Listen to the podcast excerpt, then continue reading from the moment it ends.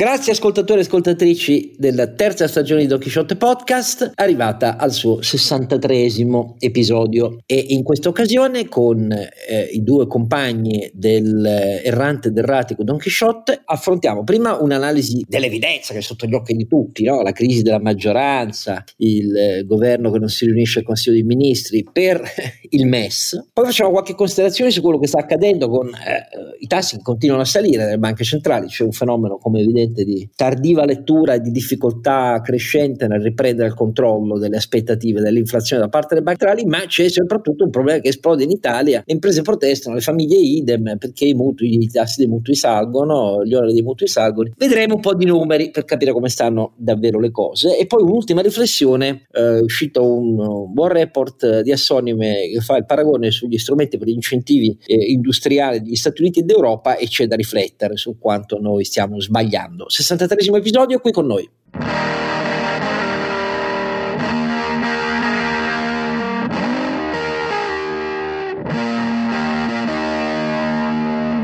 Il Don Quixote stanchissimo che vi saluta in questa notte eh, in cui stiamo registrando è sempre Oscar Giannino e con lui però i molto più arzilli, eh, molto più energici, molto più lucidi, eh, inutile che i borbotti. Eh, Lucido sono stato nel 2000 e uno forse, sì, forse figurati, due. Figurati, non ci credo. E avete già sentito, si tratta ovviamente di Sancio Panza. Renato Cifarelli, che vi ricorda donchisciotepodcast.it il nostro sito. Il nostro sito, la nostra fiera delle vanità e la vostra mm. piattaforma per scriverci tutte le cazzate che diciamo eh, e per avere naturalmente le risposte eh, da parte nostra. E um, il nostro faro nella notte dei gas interstellari, eh, il nostro radiofaro elettromagnetico è sempre ovviamente Ronzinante. San Roberto Camerale Maffè. Ecco, eh, ragazzi, da, partiamo da questa mm, bella novità, una bella novità che è un, insomma, intorno a questo MES ci giriamo da anni, perché la verità è che né il governo Draghi né, né il governo Conte 2 né il governo Draghi eh, posero il problema della ratifica per evitare guai. Beh, eh, c'è sempre cioè, diciamo che c'è una linea, una linea, continua di un partito che. Eh no, perché era, c'era, in tutte le due maggioranze c'erano, esatto, nelle due maggioranze c'erano partiti che erano contrarissimi, perché contro il MES è scatenata una battaglia che è la lunga coda della, polemica dei no euro, eh, della Lega, della destra italiana, eccetera, eccetera, che hanno mentito clamorosamente sul, sul MES che sarebbe un attentato, che poi hanno, hanno, iniziato a dire che non andava ratificato, perché noi lo usiamo come strumento di trattativa in Europa, strumento di trattativa in Europa. Non si capisce per ottenere cosa se sei l'ultimo che ha partecipato, oltretutto i governi italiani hanno partecipato al dibattito sulla modifica del MES che è diventato uno strumento... Ehm, per eh, il backstop delle crisi bancarie e ovviamente strumento di intervento in, casi, in caso di crisi di solvibilità di Paesi membri. Italia si parla di te visto il tuo livello di debito, anche quindi anche lo scudo per noi. Ma questa cosa è stata detta mille volte. La destra ha cercato di spiegare che scatta la troica, la troica non c'è più, ehm, è lo strumento per metterci sotto, bla bla bla bla. Quindi niente ratifica, facciamo, lo usiamo come trattativa. Trattativa che naturalmente il stesso ministro Giorgetti ha dovuto dire quale trattativa, noi finché, finché non firmiamo il MES perdiamo il posto a BCE al posto di Panetta se viene la Banca d'Italia, uno, due, la presidenza della BEI poteva andare finché c'era Draghi a Daniele Franco, non ci pensano neanche più, neanche per un secondo, non ci danno più niente e, e in qualunque eh, tema si parli a, all'Eurogruppo, all'Ecofin, mi dicono, beh ma voi non firmate il MES, cosa volete? Provate a protestare in Europa, ma voi non, ci, non ci sentiamo. Dopodiché, poiché eh, progetti di legge depositati per ratifica del MES andavano in esame, visto che un trattato internazionale, alla Commissione Esteri della Camera, quella guidata da Guido Tremonti, non esattamente un entusiasta degli strumenti europei, arriva il colpo di scena, ma non è un colpo di scena, è ovvio, perché il MEF cioè il Ministero dell'Economia e delle Finanze guidato da Giorgetti manda due cartelline scabre scabre chiare chiare in cui si smonta tutto il mantra delle cazzate della destra, tutto integralmente, cioè si dice primo non è un attentato all'Italia, secondo se lo firmiamo sale il rating e non scende da parte delle agenzie di valutazione eh, del debito pubblico, Terzo ci conviene, non c'è nessun profilo di danno, eh, quindi di che cosa state parlando? Eh, a quel punto succede il linguacchio, perché la, la, maggioranza di destra nella commissione dice e, cioè, e adesso cosa dobbiamo fare? Il Ministero dell'Economia e delle Finanze del nostro governo ci propone di ratificarlo, ma non si era detto di no, che aspettavamo? In poche ore la cosa collassa, perché Giorgetti non ci pensa nemmeno a fare marcia indietro. Il presidente del Consiglio si incazza perché dice: Ma come fai mandare questo strumento? Non mi avvisi prima? E adesso cosa succede? Salvini tiene duro perché Salvini, tutto il suo circo, no euro, no MES, no tutto. Eh, come fa? Mica può smentirlo, no? Quindi il risultato paradossale, una cosa da Alberto Sordi, una cosa veramente, cioè la commedia all'italiana. La commissione estera della Camera approva lo strumento di ratifica grazie al voto delle sole opposizioni, perché la maggioranza semplicemente non si presenta, si fa di nebbia. Io capisco poco anche le opposizioni, perché a dirvi la verità, se una, se una cosa come questa la maggioranza è latitante, io faccio esplodere il casino, non mi metto a fare il professorino che dice hai per responsabilità, io voto, tanto è il governo che deve poi trattare. Ma comunque, al di là di questo, prima cosa. Secondo, salta il Consiglio dei Ministri, perché Meloni, incazzata con Giorgetti da una parte, dall'altra, non si può permettere di chiedere alla sua maggioranza, al suo partito di votare sì, mentre altri a destra votano no. Magari rischia che pure qualcuno dei suoi voti no. Quindi voi direte, ma no, è un incidente parlamentare. No, ma qui stiamo su uno dei punti di fondo del nostro rapporto con l'Europa. Ed è una commedia degli equivoci perché le bandierine suffragate dal nulla, menzogne allo stato puro, clamorose invenzioni di nullità, vengono tecnicamente smettite, anche con un certo area di superiorità da parte del MEF, Ministero dell'Economia, e parte questa ridicola gara a scappare. Allora, questa è la vicenda. Mi interessa solo sapere come la pensano i miei compagni, perché io esito a non crepare dalle risate. Dall'altra parte mi metto nei panni di altri paesi europei e siamo sempre lì. È sempre un dolore dover giustificare che gli altri ci dicano ma siete scemi, perché non mi fa piacere mai. Questa cosa si doveva e si poteva evitare in mille modi ci mette in difficoltà più di quanto ancora non siamo sul PNRR, su cui siamo in ritardo nel chiedere alla Commissione europea di, eh, le modifiche dei nostri piani, progetti che non sono inattuabili. Ci spezza la voce su tante cose che non vanno delle norme europee in cui potremmo in maggioranza con altri paesi chiedere la modifica e ne parleremo anche alla fine della trasmissione di uno di questi fondamentali, come non facciamo bene gli incentivi agli investimenti industriali. Però così facciamo solo la figura dei peracottari, questa è la mia conclusione e vi cedo la parola. Sì, Oscar, te ne viene da piangere, perché questa roba è veramente, ma non è da peracottare, è da briganti, da briganti, perché la verità è che siccome sanno benissimo di aver detto una quantità infinita di stupidaggini, adesso, hai detto bene tu, pensano di usarla come arma negoziale, un, un, torcere il braccio, no? eh, spezzeremo le reni al MES, c'è queste, queste, queste robe qua, per cui pensano di ottenere qualcosa sul patto di stabilità, perché questo ha detto il governo. Come si fa ad approvare il MES senza la chiarezza sul patto di stabilità? Ma cosa stracacchio c'entra? Cosa stracacchio c'entra? No? La verità è che questo è un danno clamoroso all'economia nazionale, per due ragioni che ha spiegato bene il MEF, ma che hanno spiegato tutti gli analisti, compresi le agenzie di rating, e cioè eh, che gli accordi sulla riforma eh, migliorano la valutazione del merito di credito, rendono l'economia europea più stabile ah, beh, e più affidabile. Qu- quindi vuol dire che non farlo eh, penalizza quelli che hanno il rischio più alto. Ricordo che noi siamo B, siamo sull'orlo del, del baratro, questi non si rendono conto. Non si, Questi non si rendono conto. Questo è un danno.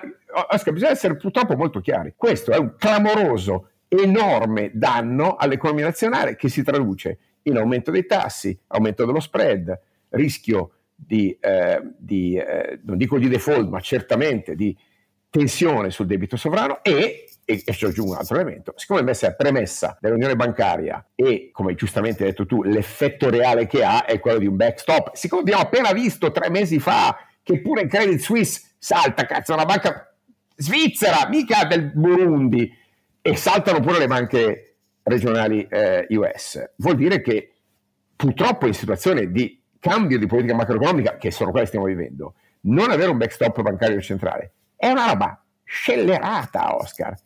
Noi abbiamo le banche purtroppo più a rischio, ma non per colpa delle banche che hanno fatto, scusami, un lavoro di pulizia degli, degli attivi, un lavoro di eh, eh, eh patrimonializzazione, I, i, fatti lo dicono, insomma, no? La gran parte, eh, eh, eh ma il problema è che non puoi avere un merito di credito più alto un rating più alto di quello del, del, tuo Stato in una situazione di questo genere. Quindi noi stiamo penalizzando le nostre banche, che a sua volta dire, vuol dire penalizzare le nostre imprese, perché se tu banca esatto. paghi il denaro di più, lo devi vendere più caro, porco cane. E allora come fa? E a chi lo vendi? Alle piccole e medie imprese, che ovviamente sono quelle che dipendono dalle banche, perché le grandi imprese si fanno un bond e vanno sul mercato globale, se, se, se non lo sa. Quindi un governo che vuole difendere le piccole e medie imprese sta facendo il loro danno perché la catena causale non approvo il MES, vuol dire che non ho l'unione bancaria, vuol dire che le mie banche rimarranno sempre, nonostante lo sforzo fatto in questi dieci anni, borderline sul rischio di, perché sono piene comunque di titoli di Stato e a maggior ragione visto che la BCE li sta vendendo o non li compra più,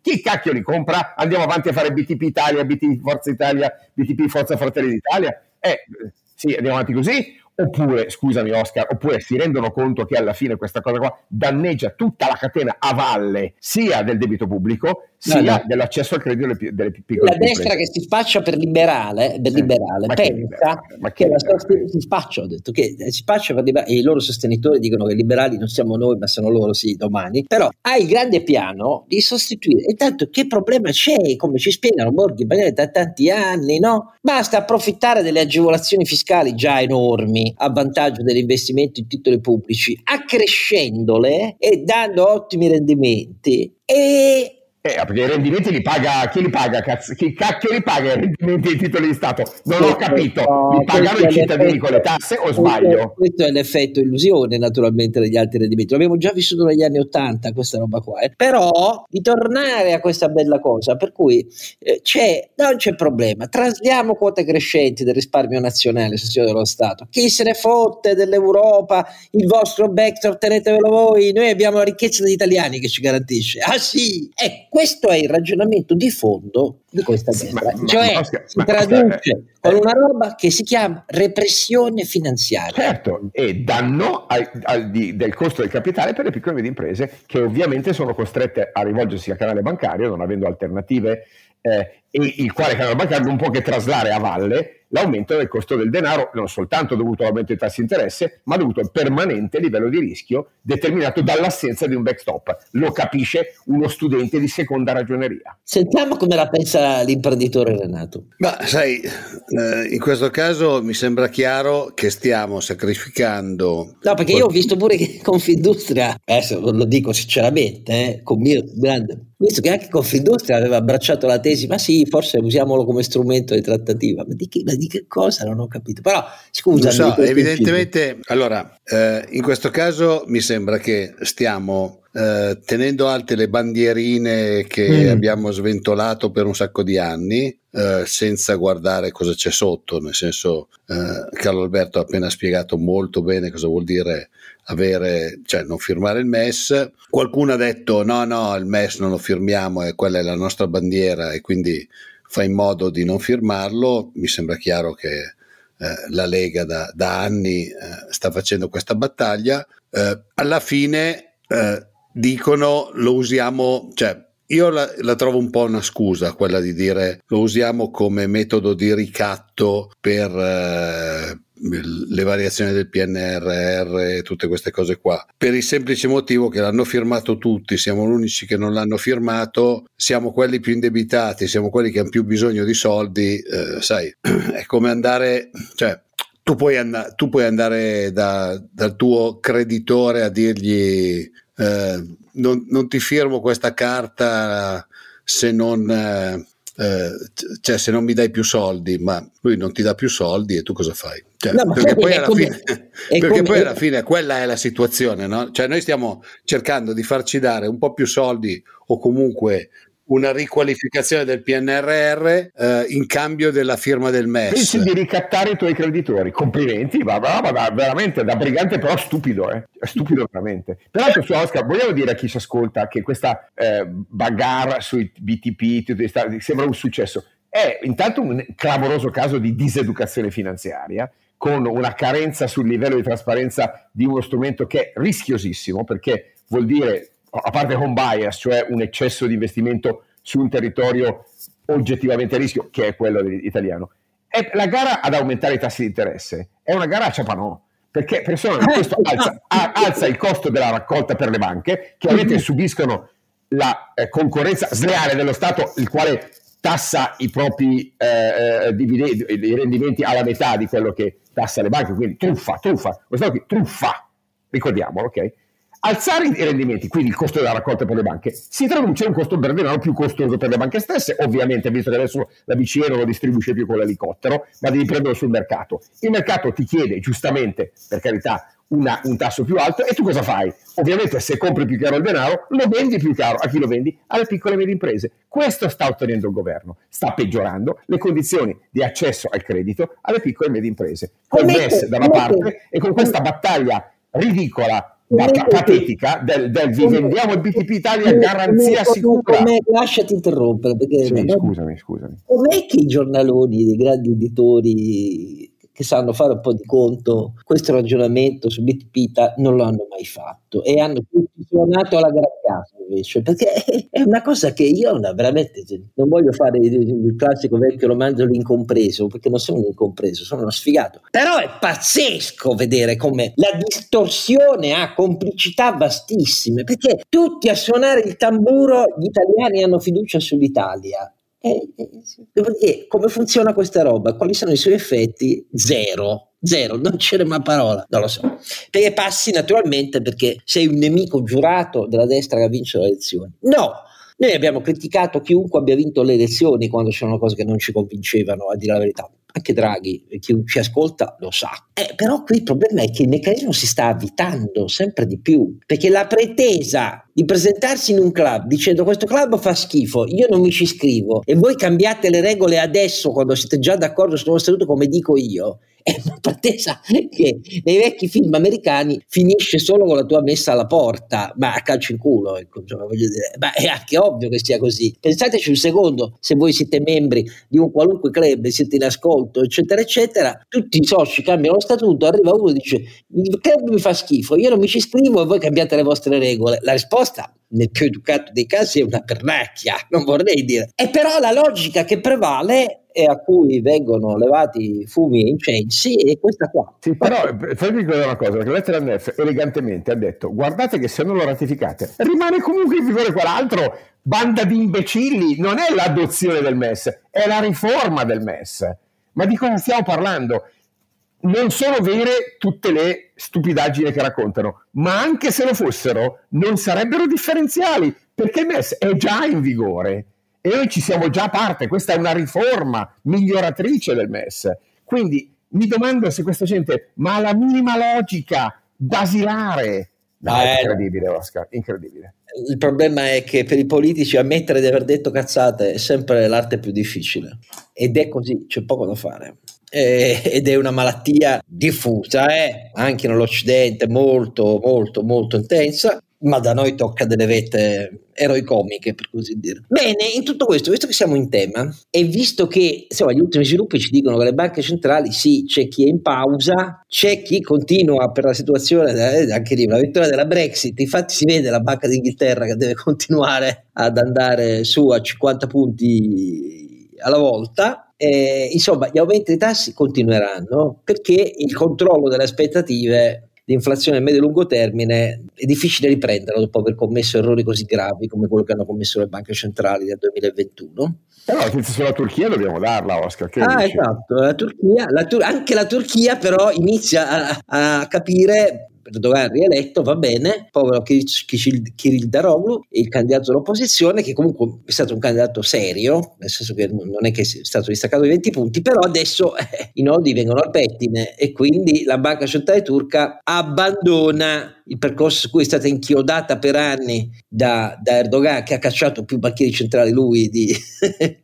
Tamerlano, i comandanti dei suoi eserciti, e, e quindi i tassi salgono anche in Turchia. Allora, questa essendo la situazione, in Italia le urla contro gli effetti sono pressoché unanimi, Carlo Alberto, pressoché unanimi, dall'impresa eh, ai sindacati, ovviamente ai partiti, eh, BCE assassina, eh, eccetera, eccetera, eccetera. Cosa ci dicono i numeri su alcune cose tipo i mutui? Ma sai, quando i tassi aumentano c'è la giaculatoria sistematica di tutti i media, ah, caro mutui, eh, le famiglie italiane nel dramma per, non si possono permettere l'acquisto della casa. Oh, due numeri.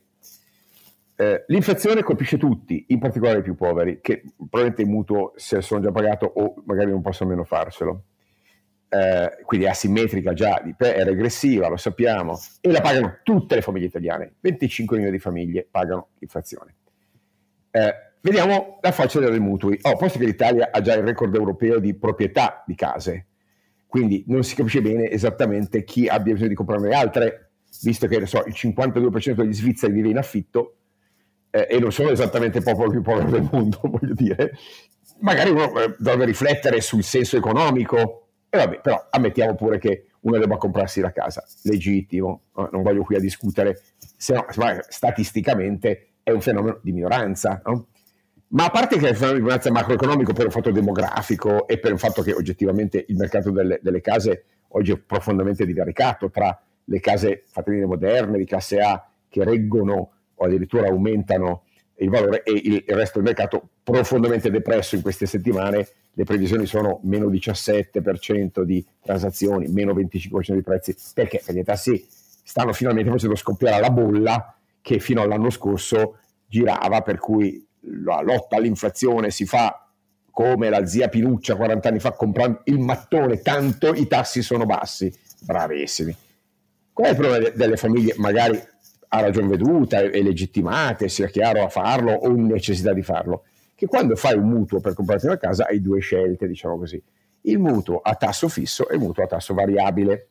Allora, eh, i dati di eh, ABI dicono che i mutui a tasso variabile, cioè quelli che sono influenzati dall'andamento del tasso di interesse delle banche centrali, eh, sono intorno al 13-15% in Italia. Vuol dire che l'85-87% dei mutui sono a tasso fisso, che scusate, che fino all'anno scorso, quando i tassi erano sostanzialmente negativi, i tassi reali, no? e quelli nominali erano comunque l'1%, l'1,5%, il 2%, eh, eh, avere scelto il tasso fisso fino all'anno scorso era semplicemente la scelta più razionale del mondo. Era impensabile che dovessero scendere ancora sotto l'1%. Cosa vuoi pagare? Le devono regalare? Sì, si è arrivati addirittura ai tassi negativi nel caso di titoli di Stato di obbligazioni, ma nel caso di mutuo casa i tassi di riferimento erano veramente 1-2 punti percentuali, cioè i più bassi della storia. Bene, la gran parte degli italiani, giustamente, intelligentemente, ha scelto il tasso fisso c'è una piccola percentuale di italiani che ha scelto il tasso variabile. E la domanda è perché, scusate, vi aspettavate che, che, scendessero i tassi? Volevate speculare su quell'1,5-2% che andava a zero? Ma sulla base di quale analisi? Chi vi ha consigliato sta roba qua? Eh? Ora, hai fatto una scommessa azzardata e dal mio punto di vista del tutto priva di giustificazioni macroeconomiche e, e comunque se te la puoi permettere va bene, hai, un, hai una, dire, uno stipendio che magari o una, un salario o un, un, una forma di reddito che magari è collegata all'inflazione, sei che ne so io, un imprenditore, sei una partita IVA, puoi aumentare i prezzi, ci può anche stare, eh? ci può anche stare. Ma cosa succede? Che i media urlano perché dicono la BCE mette sul lastrico i poveri che hanno eh, scelto il, il, mutuo a tasso, eh, a tasso variabile, posto che la surroga non mi risulta essere stata sospesa e si può sempre tornare a tasso fisso e a quel punto coprirsi da eventuali rischi futuri. Ma perché devo pagare io, cittadino, con le mie tasse, perché poi la richiesta è lo Stato faccia qualcosa, dobbiamo eh, soccorrere e sussidiare questi poveracci che si vedono alla del mutuo crescere. La domanda è, scusate, ma chi vi ha consigliato di fare mutuo a tasso variabile? Perché non l'avete fatto a tasso fisso come tutti gli altri? Posto che stiamo parlando del 13% circa di circa 3 milioni di famiglie che hanno una qualche forma di, di, di mutuo. Quindi stiamo parlando di 400.000 famiglie, 500.000 famiglie, tante per carità, ma rispetto a 25 milioni che invece l'inflazione la pagano tutta per intero e la pagano all'8%, non a mezzo punto in più, caro Oscar. Scusa se lo ricordo, ok? Ora, nell'ottica dell'interesse pubblico, dell'interesse nazionale, che senso ha fare la battaglia per difendere qualcuno che volontariamente, non mi aveva ordinato il dottore, ha scommesso su una cosa del tutto realistica, e cioè che i tassi scendessero, perché questo fai quando scommetti il, tasso variabile, okay? perché deve pagare il, il, il, contribuente una scommessa francamente azzardata, quando in realtà questa cosa va a danno cornuti e mazziati di tutte le famiglie che pagano le tasse e pagano anche il prezzo dell'inflazione. Scusa se lo diciamo, ma in realtà di questa conversazione qui, da quando sono iniziati gli aumenti dei tassi, non ho mai sentito Parla. righe di analisi. È pazzesco come la casa sia diventato in Italia un fattore centrale di una mancanza di lettura matrice del risparmio del patrimonio degli italiani e delle condizioni per tutelarla al meglio per i più. Eh no, ma è perché poi il punto è questo, eh, come si è visto il super bonus 110%, le polemiche eh, spada tratta contro il fatto che abbiamo fatto incentivi non per il miglioramento dell'impronta energetica e quindi rimaniamo indietro. Arriva una norma europea che dice signori bisogna iniziare ad accelerare su questa cosa, ah questo è un attacco, è un esproprio patrimoniale contro gli italiani, bisogna dire no, eccetera, eccetera. E adesso l'allarme, l'allarme su questa quota di mutui che è minoritaria, presentata come se fosse invece tutti mutui, eh, rispetto al fatto che gli altri italiani sono quelli che pagano di più e sono la maggioranza, con gli effetti dell'inflazione e delle tasse. È così complicato? Come mai questa roba non c'è perché il dibattito pubblico è scientemente guidato o inconsciamente, quindi nell'ignoranza, guidato verso deviazioni di queste proporzioni, dei numeri, degli effetti e delle cause? Eh, questo è... Non lo so, ve lo consideriamo come spunto perché a un certo punto non è che può impancarsi a giudice ogni volta, può argomentare la diversità e i fondamenti della diversità che ci spingono a rimanere increduli di fronte a tutto questo. Però resta il fatto che poi questo invece è il modo in cui si fa il dibattito pubblico italiano e noi siamo rarinante, singurgite vasto. Ecco, questo, però è pazzesco. Eh. È pazzesco perché continuando a sragionare in questo modo noi i problemi strutturali dell'Italia non li raddrizzeremo mai. Tra l'altro Oscar, eh, è anche una questione di educazione finanziaria, cioè ah, secondo certo. me l'accoppiata l'accoppiata di eh, diciamo trombe che squillano ogni volta che viene fatto un nuovo titolo dal, dallo Stato italiano perché non ha più soldi, ha bisogno di raccogliere soldi e quindi fa qualche titolo eh, dandogli un nuovo nome e un, e un look così un po' eh, nuovo. E, la, e l'accoppiata del non ragionare correttamente sui tassi, noi tutte le volte diciamo che c'è poca educazione finanziaria in, in Italia, ma, ma, c'è da dire che non, cioè il sistema dei media non fa assolutamente niente per migliorare un po' la situazione, perché è evidente che se, se, andiamo avanti a strombazzare ogni, a ogni nuovo titolo che lo Stato eh, fa, problema, sai, e lo capisco, titoli, lo capisco titoli, che fanno le paginate allarmistici fatti sugli effetti eh. sui media premiano sempre di più delle analisi ragionate. Quindi eh, gli italiani. Sì, sì, no, io capisco a, che, loro, cioè, che lo Stato compra tante pagine pubblicitarie per eh, sottoscrivere i nuovi titoli però insomma ogni tanto magari qualche, eh, qualche, analisi, non dico approfondita, ma un po' più equilibrata ci vorrebbe. Ecco. Così come per, per, le ragioni che ha appena detto Carlo Alberto, è inutile che tutte le volte diciamo i tassi. Cioè, la verità vera è che i tassi in questo momento sono fortemente negativi rispetto all'inflazione, cioè c'è ben poca gente probabilmente che paga un tasso che è superiore all'inflazione. Quindi... No, ma, ma l'idea, è che, l'idea è il rimpianto del fatto che evidentemente la convinzione generale, e qui ci sono fior di economisti però, eh, che l'hanno sostenuta in Italia e, e, anche e soprattutto all'estero, negli Stati Uniti e così via. La grande visione è che si era entrati in una fase in cui per decenni sarebbe stato così e che era giusto che fosse così. Questo è il Ma punto con i tassi a zero? Con i tassi negativi. Come è infinito. tassi a zero, come è infinito e l'inflazione inesistente. Ovviamente c'è una triade perfetta. Sì, su ah, voglio dire, voglio dire.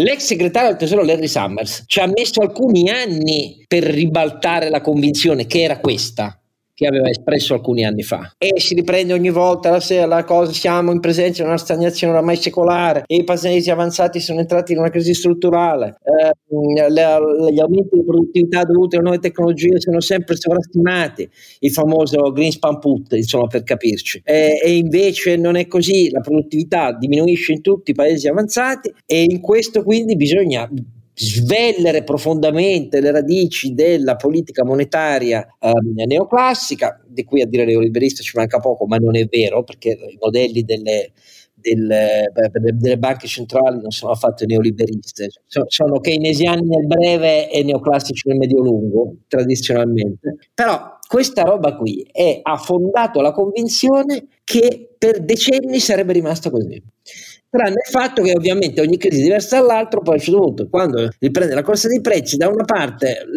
l'illusione tenace coltivata dalle banche centrali sulla deriva dell'Atlantico era che fosse un fenomeno effimero, si spiegava solo con l'energia, basta dopo qualche mese che la, la, la guerra in Ucraina finisce, vedrete tutto finisce, e poi invece ci si rende conto che ci sono profonde origini dell'effetto inflazionistico che vengono dalla domanda e non dall'offerta negli Stati Uniti e dall'altra che le asimmetrie nella core inflation, quindi anche al netto dei prezzi energetici sulle importazioni, sono molto profonde e persistenti in Europa e una volta che si risvegliano in generale riprenderne poi il controllo che tu hai sbagliato a perdere è molto complicato. Questa è, Vabbè, è probabilmente critica. allora devo ringraziare la mia profondissima ignoranza economica no. che mi porta, mi porta, a essere l'uomo della strada che dice così secondo me non possiamo av- andare avanti, cerco di mettermi dalla parte della ragione e non indebitarmi troppo perché prima o poi i tassi crescono. Però probabilmente eh, in, in, casi come questo devo,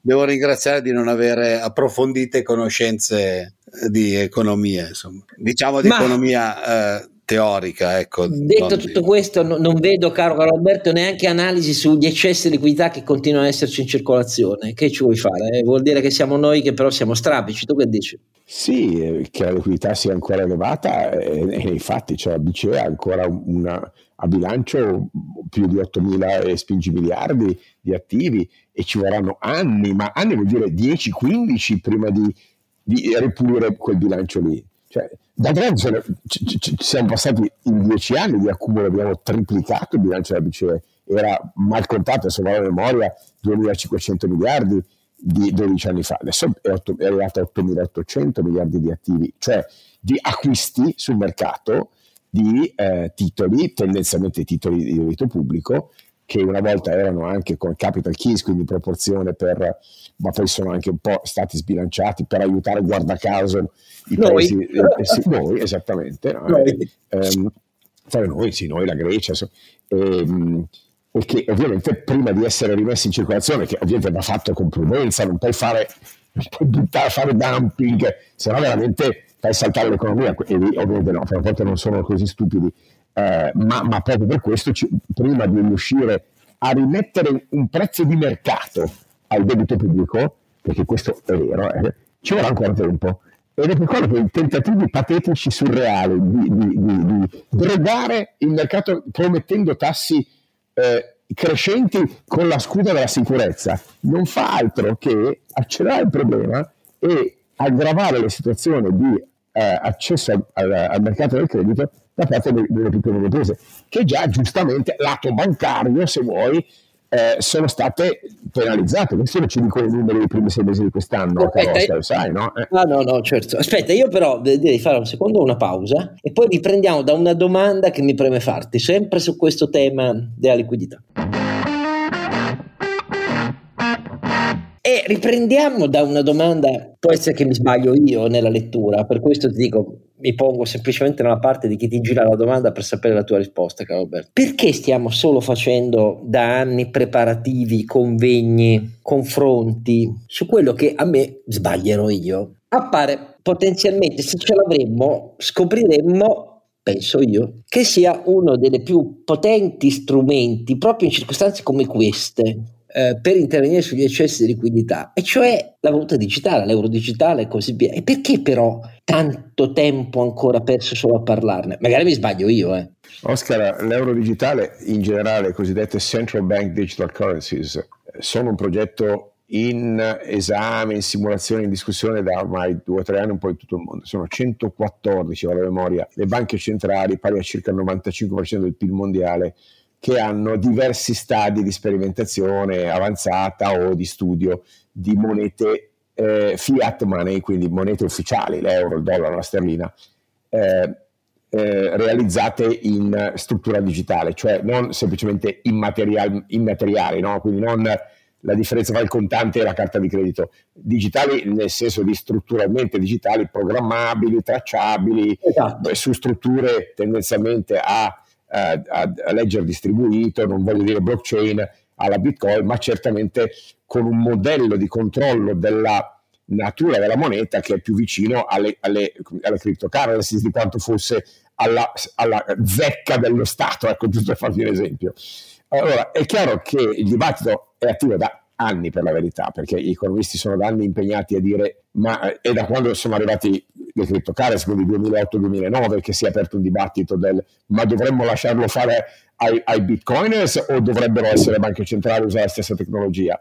E una delle conseguenze o delle opportunità che ha questa tecnologia se applicata alle banche centrali, quindi applicata alla moneta ufficiale, è quella di poter tenere sotto controllo in maniera molto più rigorosa la base monetaria. Esatto. E, e quindi poter lavorare sull'inflazione non soltanto con i tassi a breve, ma proprio lavorando sul volume della moneta sulla sua velocità, questo è un altro elemento importantissimo. No? Ah, okay. eh, ora, lavorando su volume, velocità e tasso, ovviamente hai tutte le leve della politica monetaria molto più controllate introdurre un euro digitale, anche solo, oltre al fatto, scusate, proprio non trascurabile, di dare una stretta fortissima all'economia sommersa, perché ovviamente la tracciabilità totale. Eh, sì, che, che, è nelle corde diciamo, del, dello strumento, ovviamente non, non, su tutte le transazioni, i sottosoglia non, non, non, traccia niente nessuno, stiamo parlando di wallet con dei token, fatemi dire, eh, non, eh, non riconducibili a un account, quella cosa lì rimarrà l'impegno della BCE, non è quello di tracciare tutti, ma c'è scritto esplicitamente nei paper,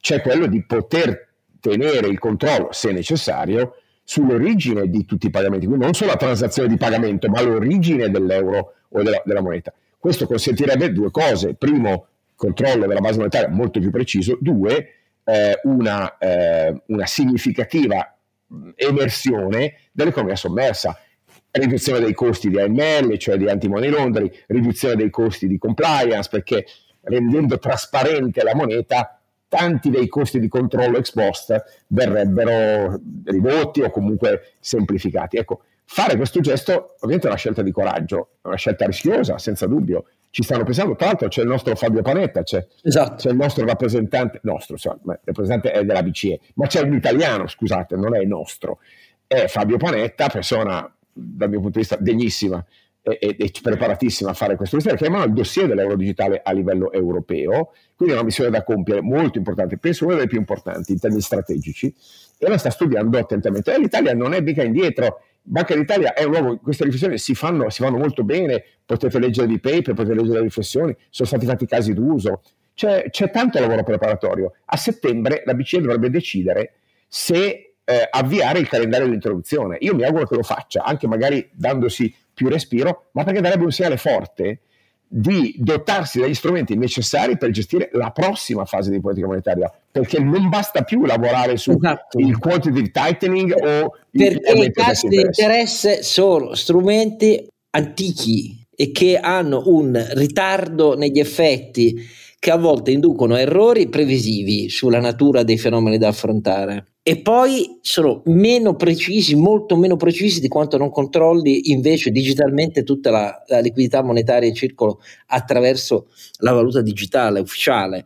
Ecco, a me sembra che quindi questa sia una dimostrazione dell'opportunità, dell'efficacia maggiore dello strumento da adottare. Quindi forse non mi sbagliavo del tutto nel farti, nel farti la domanda, perché poi molti confondono no, le valute digitali con uh, le cryptocurrency, eccetera, eccetera. Stiamo parlando di un'altra cosa, tecnologie sono analoghe da cui sorge la riflessione, ma in realtà qua stiamo parlando di valute ufficiali, ecco questo è il punto.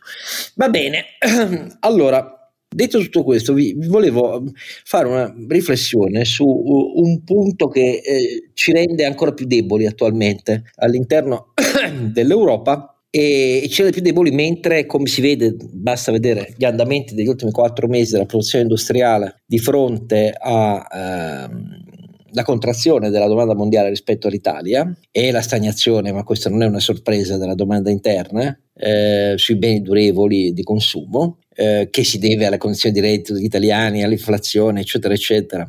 Eh, però basta vedere quei dati per capire come siamo più deboli di fronte a quello che avviene. Proprio eh, giovedì Assoli mi ha presentato in un incontro con la partecipazione anche di Gentiloni eh, un suo quaderno sulla politica industriale che io ho trovato molto azzeccato di eh, comparazione tra le metodologie degli incentivi agli investimenti produttivi delle imprese sulle due rive dell'oceano, cioè tra gli Stati Uniti e eh, l'Unione Europea. E il giudizio è impietoso, per così dire, è, è, impietoso perché di fatto, al di là anche qui degli strilli e delle urla sull'Inflation Reduction Act eh, degli Stati Uniti che, che ha posto a disposizione come incentivi agli investimenti delle imprese nel green, ma non solo nel green, nelle tecnologie di eccellenza, da subito quasi 400 miliardi di dollari, ma in realtà poi dispone debito federale per circa 2 trilioni di dollari negli anni a venire per lo stesso fine. Eh,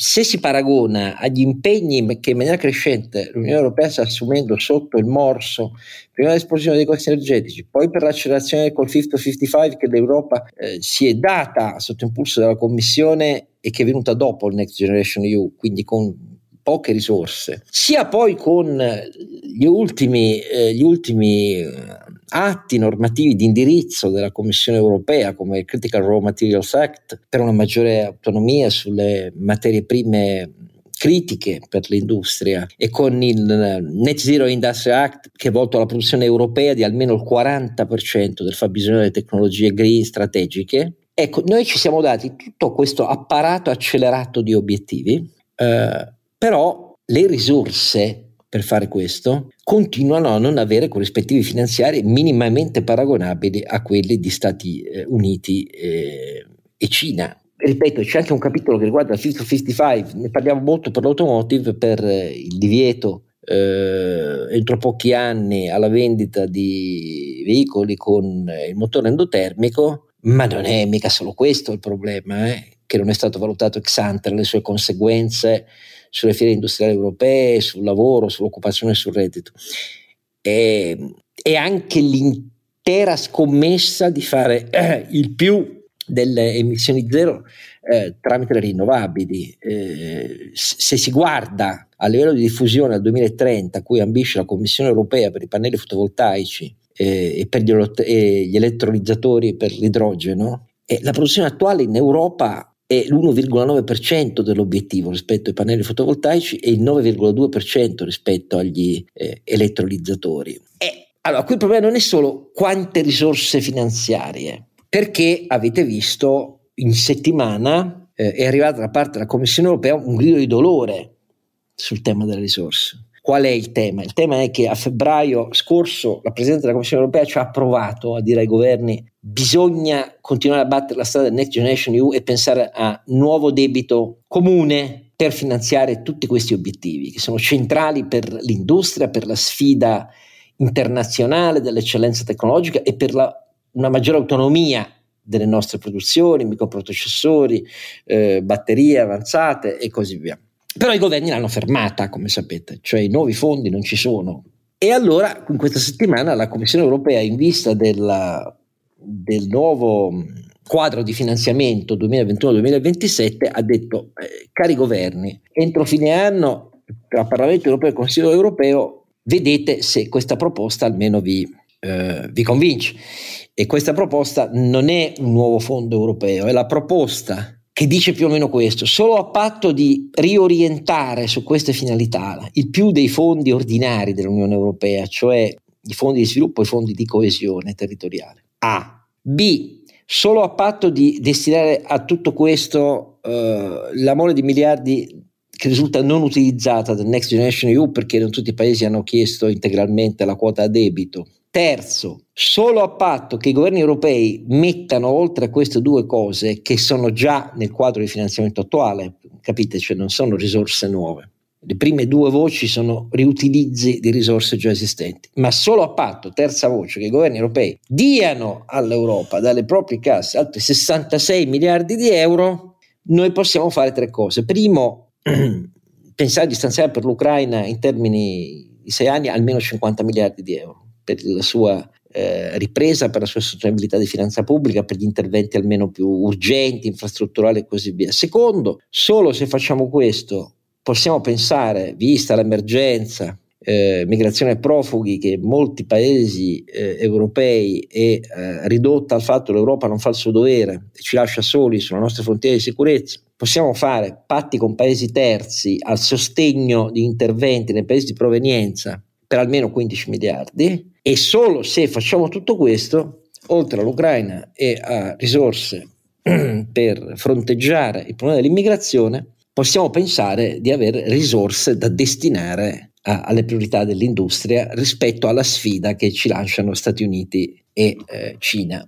E, ed è un grido di dolore perché, come ovvio, è un quadro che non dà una risposta al problema dei corrispettivi finanziari mancanti rispetto a USA e Cina, ma c'è anche un problema di modello che non funziona. Perché negli Stati Uniti, per esempio, l'Inflation Reduction Act eh, è costruito eh, su uno schema che copre fino al 60% con crediti d'imposta spese sia di investimento che operative per la realizzazione di produzioni di eccellenza. A percentuali che in Italia quasi nessun paese si può permettere. E soprattutto in Europa ci accingiamo a farlo solo con la deroga agli aiuti di Stato. E già si vede che Germania e Francia ci daranno molti schiaffi perché loro hanno un'agibilità di finanza pubblica che l'Italia non si può permettere. Loro avviano, eh, super, l'abbiamo già detto, le super gigafactory di batteria e di microprocessori avanzati eh, noi no, l'abbiamo detto la scorsa puntata, ma soprattutto negli Stati Uniti si pongono obiettivi di settore, ma non si sono così quantificati A come nel dirigismo europeo, B e soprattutto non si impongono le tecnologie. Cioè si lascia porta aperta alle fiducia degli sviluppi delle imprese per raggiungere queste posizioni di eccellenza.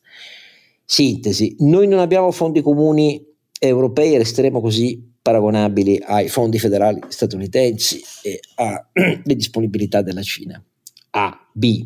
Eh, abbiamo un quadro di finanza pubblica europea eh, con un bilancio così ristretto che senza nuovi fondi comuni può sì raggranellare qualche risorsa vecchie, dei vecchi stanziamenti riorientandoli, ma chiede soldi più agli stati nazionali, con gli stessi stati nazionali a cui poi viene delegata con la deroga all'aiuto di Stato l'intervento.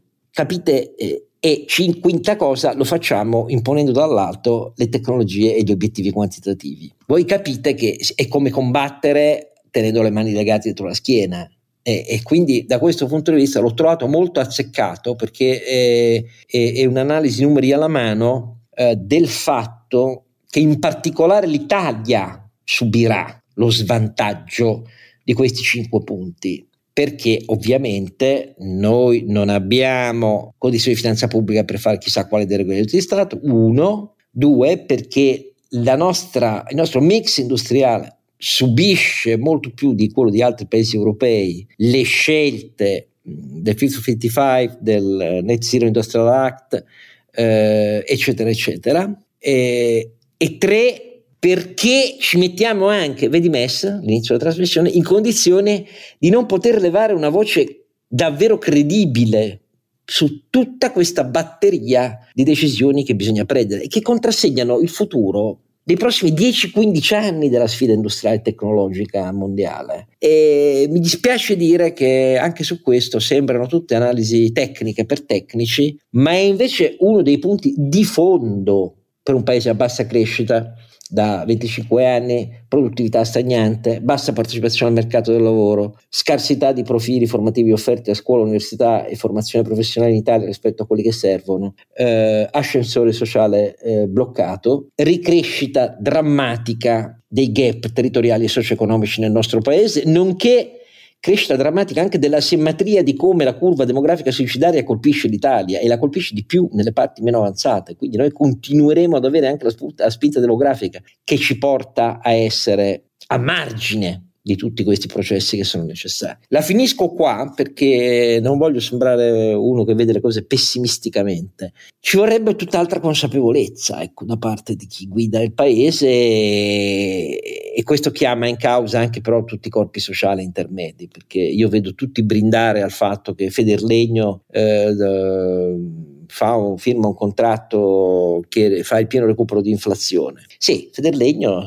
visti i suoi risultati, se lo può permettere ma per esempio, che io legga tutti i giornali, bene, perché gli altri non fanno tutti la stessa cosa, evidentemente non conoscete le condizioni diverse dei margini del markup delle altre filiere industriali italiane, perché no, non solo non tutti se lo possono permettere, ma in realtà se lo possono permettere solo quelli ehm, che hanno avuto un vero boom, mentre gli altri sono andati bene, se la, sono, se la sono difesa bene, ma non hanno avuto un vero boom e sono stati magari più colpiti dall'aumento dei costi energetici e così via. Ecco, eh, un minimo di conoscenza granulare di problemi così complessi aiuterebbe, mentre invece stiamo drammaticamente tornando, e questo ovviamente è anche una spinta che viene rispetto al governo di destra che c'è, allora i giornali fanno tutti l'opposizione e l'opposizione è quella di descrivere un quadro in cui ovviamente l'impresa è avida e, e si rifiuta di, fa, di, dare il pieno recupero dell'inflazione. E in tutto questo si sta anche sfaldando sempre di più la tipologia dei contratti. Federalimentare è esplosa, era esplosa già l'ultimo rinnovo contrattuale perché i big dell'alimentare anche in quel caso hanno fatto un'accelerazione, Barilla e così via. Quelli che hanno poi fondato Union Food, eh, ho capito, sono quelli che ha, sono più internazionalizzati, hanno più margine e così via, rifiutano la logica di un contratto di settore che comprenda anche ovviamente chi non è nelle loro condizioni, nelle condizioni di surplus finanziario, di ottimo risultato e così via,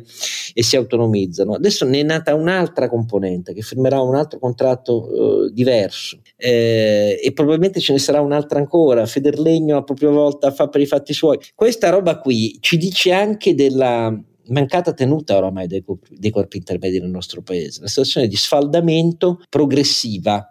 Tutto questo incoraggia la politica a intervenire. Eh? vorrei che ai corpi sociali fosse chiaro. Se nemmeno loro sono capaci di darsi una logica di compatibilità, tra di loro e la politica va a nozze, dice adesso ve lo imponiamo noi un bel salario per legge come trattamento economico complessivo e non con riferimento al salario minimo contrattuale.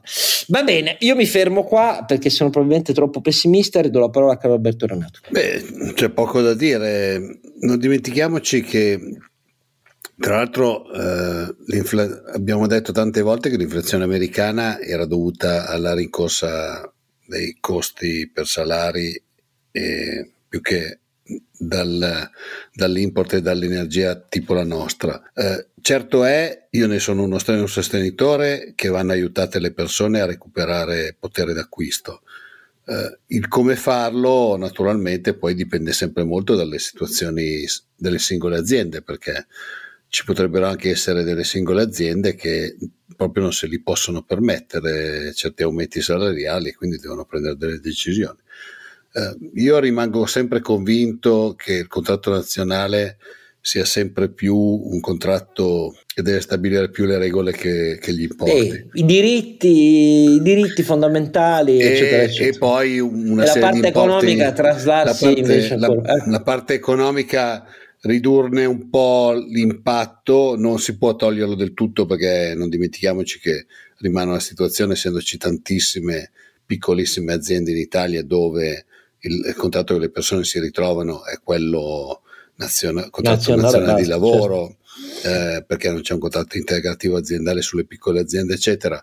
Però più che fare fughe in avanti da parte di certe aziende, mi sarei aspettato probabilmente eh, Ma Banca Intesa nel settore bancario Adi, Carlo eh. Alberto eh, ha fatto la stessa cosa, eh? cioè se ne più, che uscire dalle, più che uscire dalle associazioni, eh, non dimentichiamoci che da un certo punto di vista le associazioni, per come l'ho sempre visto io, sono anche una specie di eh, diciamo, con, consorzio di protezione per i più deboli teoricamente.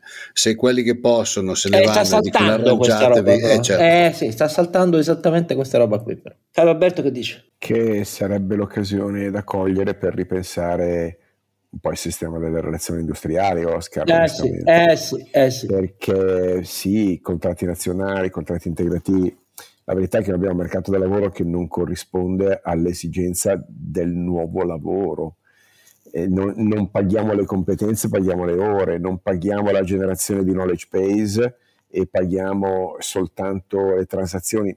Insomma, stiamo comprando una cosa sbagliata, la stiamo pagando in modo sbagliato e francamente eh, questa cosa non, non, non, va molto lontano e purtroppo siamo eh, a distanze siderali da una discussione del, de, seria su questo. Ne parlavo Beh, stamattina con i colleghi ha detto Carlo Alberto che eh, siamo, in, siamo, in, buona compagnia eh, perché non vedo grandi spinte a cambiare il, il, sistema contrattualistico in Europa in generale, anche perché diventa molto molto difficile eh, farlo accettare un po' da tutti, anche dalla politica, anche a, dallo, dallo, stesso Stato che oggi può controllarti. Cioè, eh, oggi se arriva l'ispettore dell'Inps fa la conta di quelli che ci sono in azienda e dice ok, avete queste persone assunte. Eh, domani in un'azienda che ha gente assunta in tutto il mondo perché ha trovato un buon programmatore in Pakistan, eh, che lavora in orari diversi, pagata sui risultati, te lo immagini l'Inps come fa a controllare? Eh, vabbè, ma stiamo sempre parlando però di uno scontro in cui rimpiangiamo il modello fordista di un secolo fa. Però. No, no, no, ma io non rimpiango è tutto nulla. È costruito eh, solo... su quel modello cioè, ancora cioè, io non vedo, senza senso. Io non vedo, non vedo una evoluzione in termini generali verso questa mm-hmm. direzione. No, no, non sto dicendo che, sì, che sì, non che la, sei tu favorevole cioè, o contrario, certamente, certamente. Non, non, sto dicendo che sono contrario, anzi sono molto favorevole. Io ho sempre detto che la, la mia persona ideale è quella che viene in ufficio lavoro un'ora ed è produttiva per me per tutto lo stipendio dell'anno. Però eh, è una cosa che non è solo italiana, quello che volevo dire è che non è, non è, una cosa solo italiana, nel senso mi sembra che almeno non ho mai avuto notizie che all'estero ci siano situazioni diverse, se no probabilmente in Silicon Valley, ma quella è, è un mondo a sé. Insomma. Sì, però proprio a Silicon Valley Renato ha contribuito ad aumentare a dismisura la produttività media, sono gli ultimi dati eh, usciti dal Dipartimento del Lavoro americano, Apple ha un fatturato medio per addetto nel 2022 di quasi 2 milioni e mezzo di dollari. Non so se mi spiego, un addetto 2 milioni e mezzo sai, di dollari. C'è, anche, c'è, anche, da dire che non produce nulla, quindi sì, i, i loro addetti... Ciò detto invece se vai a vedere il dato storico, sempre dati americani, perché purtroppo l'Europa è, è un, molto diversa, ma dal 65% della quota del lavoro sul reddito nazionale si è scesi al 57-58, quindi si sono persi 7-8 punti, cioè il, il, lavoro ha perso una quota del reddito nazionale significativa, eh, spostandola verso rendite da proprietà intellettuale, perché? Perché la conversione alla logica digitale del lavoro e Apple, eh, le grandi piattaforme, questo hanno insegnato, no? che se tu trasferisci eh, la, le, le, competenze su base digitale scalano molto di più, quindi la produttività aumenta, che, che ne dica o, no, no, abbiano cioè, detto. Eh. Non vorrei, essere stato, non vorrei essere stato male interpretato, non sto dicendo che sono contrario, sto dicendo che non vedo un movimento generale eh, no, a no, livello certo, europeo In, in, questo, in, questo, in questa direzione. È vero, perché, ma ci sarebbero gli elementi quantitativi per uh, giustificarlo, perché i numeri ci dicono che invece quell'argomento va affrontato con serietà per il bene no, dell'economia. Su quello io, cioè, allora, eh, su quello io sono perfettamente d'accordo, secondo me sarebbe anche l'occasione per fare una revisione completa dei sistemi contrattuali, perché se noi vogliamo davvero un mercato unico del lavoro in Europa, non vedo perché io debba, eh, non possa assumere una persona in Spagna direttamente dall'Italia pagando poi saranno gli stati nel momento in cui dico che quel codice fiscale è spagnolo che si scambiano eh, attraverso dei sistemi digitali le tasse delle varie persone che hanno che sono trans- transfrontalieri. Oggi è difficilmente fattibile, ad esempio. Questo per dirti una cosa che mi viene in mente al volo e che potrebbe essere utile per le imprese, no? Molto bene, allora anche questa volta abbiamo fatto il, il nostro dovere di pensatori, eh, stiamo registrando nel, nei primi minuti eh, del 23 giugno, eh, è incredibile per me, mi sembra ieri, ma eh, il 23 giugno 2016 si svolgeva il referendum della Brexit e a me sembra ieri, ma sono già passati sette anni, i britannici se ne sono pentiti. E insomma, eh,